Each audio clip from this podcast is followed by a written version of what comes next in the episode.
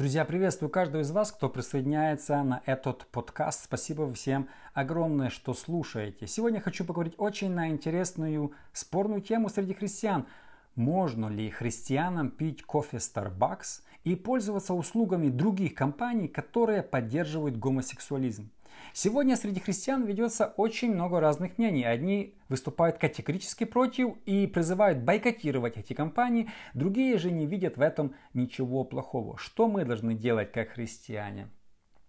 Буквально вчера я снял одно видео, оно есть у меня на ютубе, можете зайти, называется «Новости», где там мельком промелькнула чашка Старбакса. И сразу же мне многие люди написали, что Старбакс нельзя христианам пить, потому что они поддерживают гей-браки.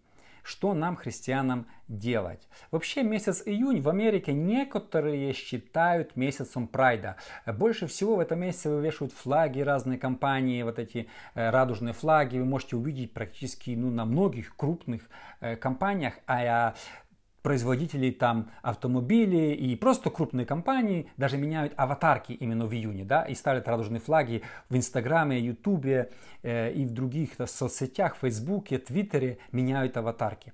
Поэтому сегодня хочу поговорить, расставить все точки над «и», можно ли христианам пользоваться услугами этих компаний или мы должны их бойкотировать. Я постоянно пользовался, покупал в магазине сухие завтраки компании Kellogg. Компания Kellogg является крупнейшим производителем сухих завтраков. Основатель ее был адвентистский проповедник, помощник Елены Вайт. Он вообще придумал сухие завтраки. И мы их покупали, все нормально, но буквально месяц назад я увидел, что эта компания на своих пачках печатает радужный флаг. Я решил бойкотировать эту компанию и перешел на другую, на конкурентов, General Mills. Но буквально потом почитал, что General Mills еще хуже их. Оказывается, есть две компании сухих завтраков, и две они поддерживают гомосексуальные браки. Что мне делать? Вообще отказаться от сухих завтраков? Я решил прогуглить, какие компании поддерживают гей-браки, и был просто удивлен. Это 90% всех мировых брендов. Поэтому сегодня получается, если бойкотировать эти компании, то нам нужно отказаться от 90% всех товаров. Я перечислю буквально несколько компаний, крупных, что вы имели в виду, что за компании, которые поддерживают гомосексуальные связи. Машины, на которых, получается, нельзя ездить. BMW, Mercedes, Toyota, все французские бренды. Практически каждый известный бренд, кроме, наверное, Лады и Волги и Запорожца. Все остальные поддерживают гей-браки. Apple. Не только телефоны и часы. Вся продукция. Apple давным-давно поддерживают. Это понятно. Мебельный магазин IKEA. Я был буквально вчера в IKEA. Висит здоровенный флаг радужный возле магазина. Очень повесили буквально месяц назад. Еда. Coca-Cola, Oreo и другие. Очень много еды, нельзя, получается, ничего покупать, ничего кушать. Johnson & Johnson. Они владеют там подгузниками, мылом, шампунем. Это крупная компания, которая владеет другими компаниями. То есть очень много чего они выпускают.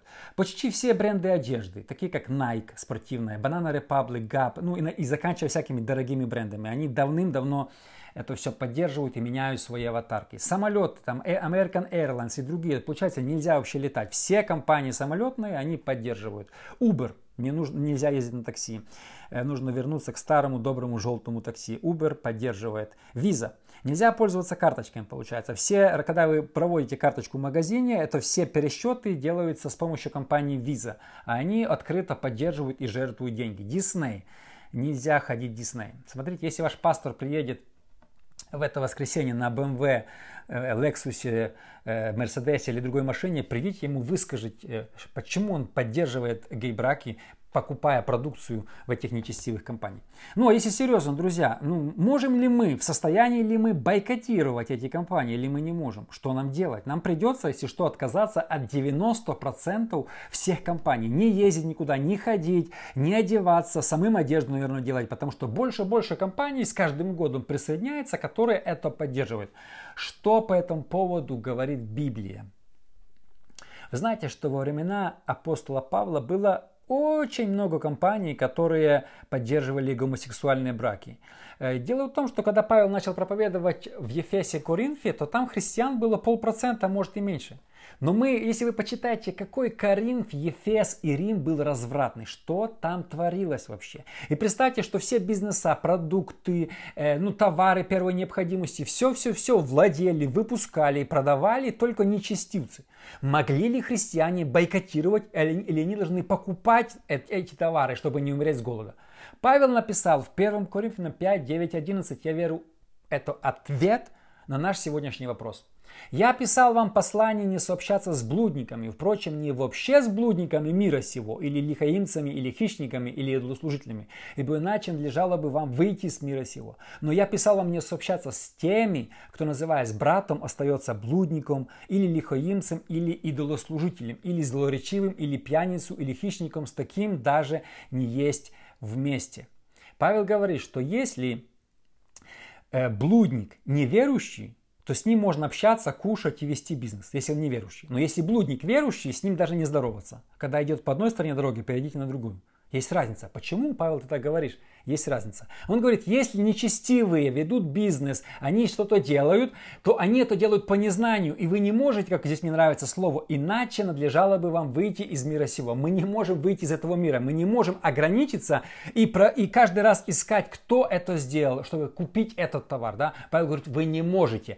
И Павел делает такую интересную мысль, он там называет, все эти грешники, если они неверующие, вы можете с ними общаться. Но если эти грешники верующие, то нельзя с ними общаться. Например, если сегодня много церквей, таких как лютеранские, методистские, епископальные, конгрегациональные, они вешают на своей церкви радужный флаг.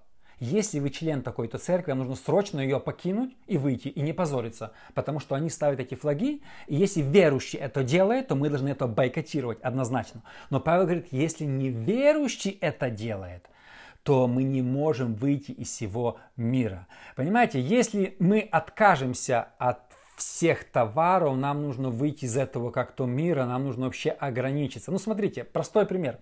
Многие из вас, мы родились в Советском Союзе. В Советском Союзе все компании, все начальники были атеистами, которые преследовали христиан. Но мы же покупали у них товары.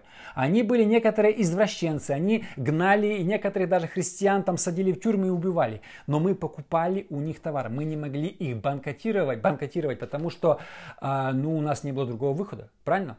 То есть, смотрите, грех есть грех. Что человек грешит блудом, что прелюбодей, что гомосексуализм, что аборты делает, что ворует. Грех есть грех. И мы не можем сказать, в этого грешника можно покупать, в этого нельзя. Но вы не знаете, кто владеет этой компанией, кто владеет этой точкой на базаре, да? Какая у него жизнь, чем он занимается. Мы не можем все знать. И поэтому, если мы бойкотируем одних, мы должны бойкотировать и других. Вот если эта компания поддерживает развод и блуд, мы тоже должны ее логически бойкотировать. Смотрите. Подытаживая, мы не можем от неверующего, невозрожденного человека требовать то, что от христиан, христианскую мораль. Ум неверующего человека, он поврежден. Неверующие люди находятся во власти тьмы. Павел говорит, во власти сатаны даже. Представьте себе, что неверующие люди, они не понимают вас. Вы вспомните, что неверующие много раз с вас смеялись. О, ты до свадьбы не спишь. О, ты не куришь, ты не пьешь, ты не ходишь на вечеринки, на дискотеку, ты не делаешь это. Им это смешно. Почему? Они не понимают. Невозрожденный ум не понимает. Почему неверующий блудит? Потому что он считает это нормальным. Но когда верующий это делает, то Павел говорит, опасно, стоп, не кушать вместе с ним. Когда лицемерит человек, ходит в церковь и это делает, мы должны отреагировать. И мы часто, когда мы, говорим про бренды, мы говорим про разные вещи, мы начинаем говорить, неверующие люди должны иметь христианскую мораль. Они не могут, они развращены сами по себе. После Адама каждый человек развращен. Больше-меньше это другая уже разница. Но все люди падшие, они падшие, находятся во власти сатаны, идут в ад. Только возрожденные люди, в которых вошел Святой Дух, они понимают эти вещи. Поэтому мы не должны требовать от неверующих христианской морали. Мы должны их каять, приводить к Богу, это другой вопрос. И мы не можем выйти из этого мира и ничем не пользоваться, потому что мы живем в этом мире. Друзья, спасибо огромное, что вы слушаете мои подкасты. Не забудьте подписаться также на другие мои сети, такие как Facebook, Instagram и YouTube. Спасибо всем огромное. Услышимся с вами в следующий раз.